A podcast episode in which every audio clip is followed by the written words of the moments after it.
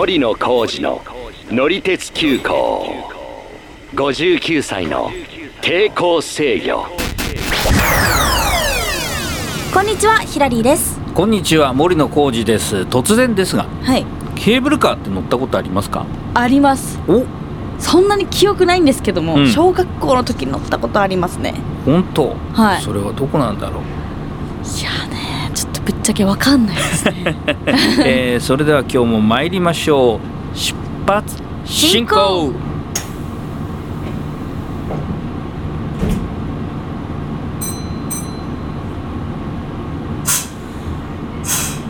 この話をしようと思ったのはですね、はい。えっと廃止が決まって発表された妙見の森ケーブルというのに乗ってきたんですよ。おおでこれは、えっと、当初のリリースだと来年の6月の24日っていうあの日程が出てたんですけども結構すぐですうん。ね、それがですね、まあ、これ一応その届け出て1年っていうことになるからっていうのはあったんですけどね。はい。まあ、その特に問題がなければそれは早めてもいいということで最近見たあの新聞のあの報道だとですね12月の上旬12月の3日って書いてあったかな、めっちゃという話が出てましたけどそうなんですね。ううん。んあのーまあこれはね能勢、えー電鉄能勢電という関西の鉄道会社なんですけどね、はいはいはい。そこが、まあ、やってるケーブルなんですけども、うん。えーっとこれね、えー僕行ったのは8月のまあ前半なんでちょっと前なんですけども、はいはい。ケーブルカーの所在地は、うん。えー兵庫県の川西市っていうとこなんですよ。はい。でこの能勢電鉄は、えー、と川西市内を、まあ、中心に走っててただ、えー、とケーブルカーに乗り換えるにはですね妙見口っていう終点の駅に行くんですけどうん。この妙見口はですね大阪府の豊野郡豊野町というところで川西市から川西能勢口っていうのが、まあそのうまあ、スタートする駅なんですけどうん。阪急電車から乗り換えるんですよね。はいはい。で阪急から乗り換えて川西の瀬口から乗ってってこの豊野町の妙見口で降りてうん。でまた川西市に戻ってケーブルカーに乗ると。うー。んまめっちゃ複雑ですね。戻るんですか、そうまあそこまで複雑でもないけどまあ要はその府県境それからまあ市町村の境がこう入り組んでるあたりなんですよね。ああなるほどね。うん、でね、まあ、この後にちょっとまた話をしようと思ってますけども、うん。関西は結構その鉄道会社があのケーブルカーの一緒にやってて同じ駅の中にうん。そのケーブルカーの駅もあるというところも多いんですけどえー、あそんなにケーブルカーあるんですか関西は？関西は結構あります。へえ、でただこのね、えーケーブルカーはですね電車の駅から離れてるんですね。おおどのくらい離れてるんですか、えーっとね距離にするとね1.5キロぐらい、うん。結構ありますね。バスとか出てるんですか？基本的にはあるんですけど、うん。なぜか土曜日だけないんですよ。え？私が行ったのはしかもその土曜日なんですじゃあ歩いたんですか？歩きました。1.5キロ、はい1.5キロ歩きました。はい。やりましたね。日曜日とね平日はあるんですけどねなんか土曜日だけないんですよね、うん。まあ1.5キロね、まあ、歩くのはねまあ真夏、まあ、ちょっとその、うん夕方に近かったからうん。少し涼しくはなってたんですけど。でも8月前半でしょ？前半。超暑い時期じゃないですか。暑かったです。まあでもねやっぱりねあの負け惜しみじゃないけどね、歩いてみないと分かんないこともねありますよ。なんかいいことあったんですか、うんまあ花織街道っていうのかな？この近くの道を、花とかねいろいろまあお寺なんかもあって風情のあるところで、まあ、そういうところを歩きながら行くと、あえーまあいうのもね、確かにそういう景色見ながらね、うん、普段歩かないようなところを歩くのもいいですよね。そうそうそうそう。ちなみにどんくらい時間かかったんですか歩くの？歩くのはね20分ちょっとかあなうんバスだとどんくらいなんですか？バスだとね5分みたいですよ。頑張りましたね。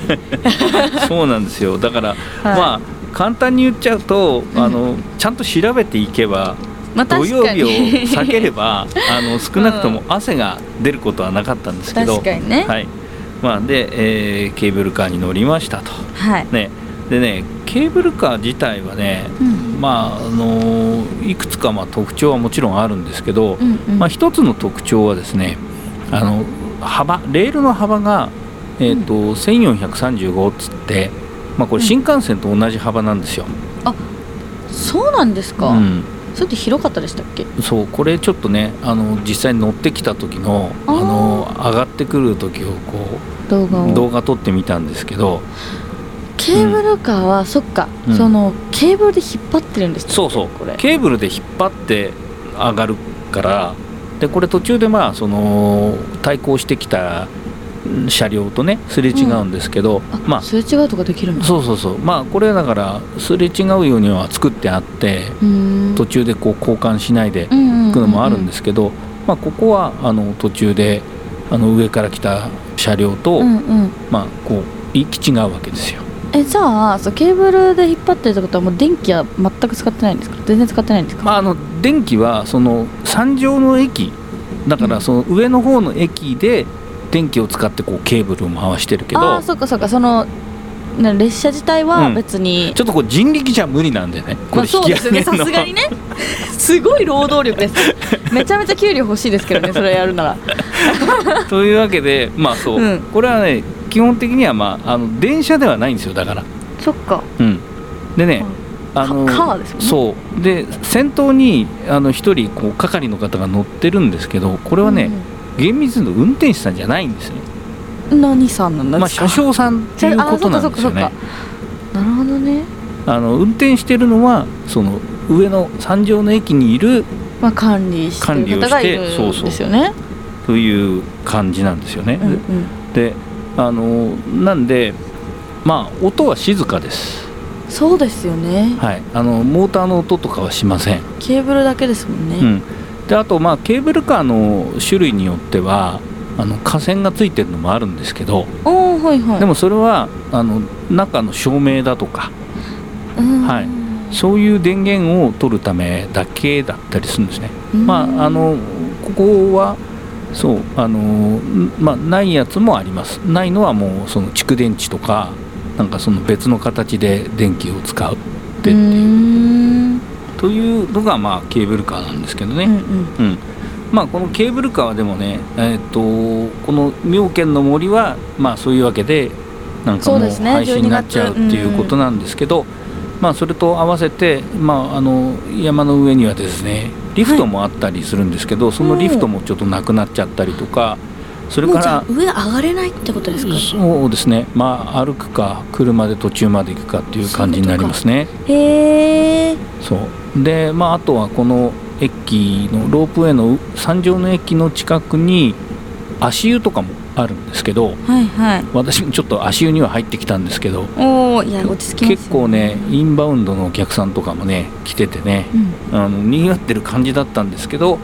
まあこれもちょっと12月までということになるのか全部な12月までなんですね、うん。ちょっと寂しいですね。そうですね。まあなんでちょっと行ける方はねぜひこの機会にっていう感じなんですけど、うん。まあ、さっき言ったみたいにその関西はね結構そのケーブルカーが多くて、はい。京阪。京阪の石清水八幡宮っていうのがあったりとかですね、はい。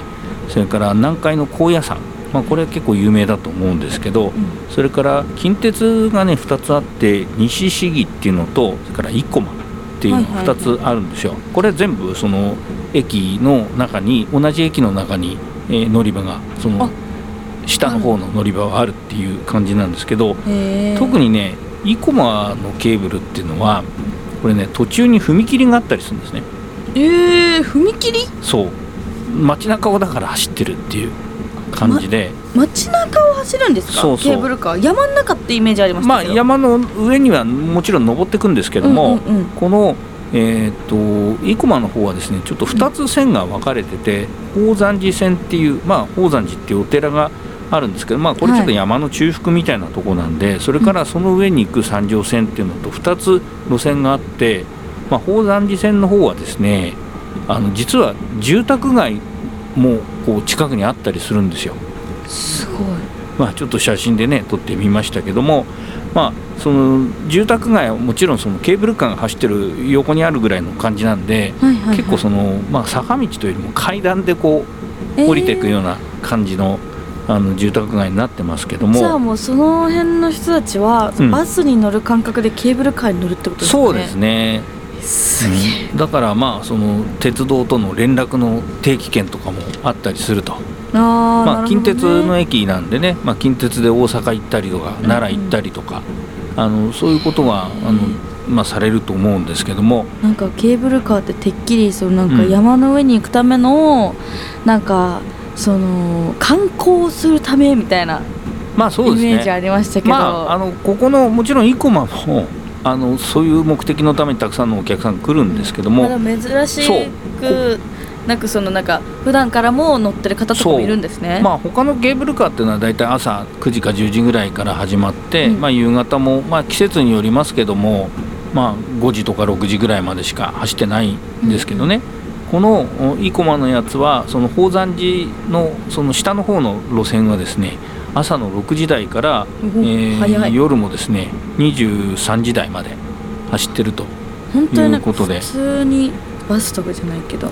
そうですね。バスより長いかもしれない。そう。バスより長いかもしれないね。時間としてはね。うん、まああの本当こう坂がきついんでまあ行きというかねその生駒の駅に降りていく方はまだいいかもしれませんけど帰りがねきついですよね。帰りはきついと思いますんで、えー、でもなんかかっこいいな。ケーブルカー乗ってかっこいいとかちちょっとかっこいいな。なんかみんなと違う生活してるみたいな感じでちょっといいな。まあそうですよね、うん。まあだからちょっとねそういう生活もされてる方も、まあ、いらっしゃるということで、まあ、ケーブルカーもそういう意味ではちょっといろいろあるんですけども、はい。まあ、普通に乗るとね本当こう景色いいなっていう感じで終わってしまうかもしれませんけども、まあそのいろいろとねあのできると、まあ、その車で行けるようになったりとか、うんうんいろいろするとねちょっとお客さんも減っちゃって、まあそうですね。だって車で行けちゃったらね車で行く人が多いかもしれないけど、うん、まあ地方の路線なんかだいぶあのなくなったもんもありますからね。あそううん、だから屋島なんかも昔僕乗りに行ったことありますけど今もうないみたいですから、うーん。まああの本当にあのね乗れる時にというかまあ乗ってなんかまたこういうものをですね生かしていくというのもまあいいのかなと思ったりはしますんで、はい。まあぜひケーブルカー皆さん乗ってくださいねとはい。いう話で締めちゃっていいかな。はい。はい、えー本日もご乗車ありがとうございました。担当の車掌は森野浩二と乗客のヒラリーでした。X 旧 Twitter で写真なども載せてますのでぜひ見ていただければと思います。えー概要欄に URL 載せときますので、えーぜひよろしくお願いします。ではまたのご乗車お待ちしています森野浩二の乗り鉄急行59歳の抵抗制御。ぜひ他のエピソードも聞いてください。定期的に配信していますのでフォローもよろしくお願いします。よろしくお願いいたします。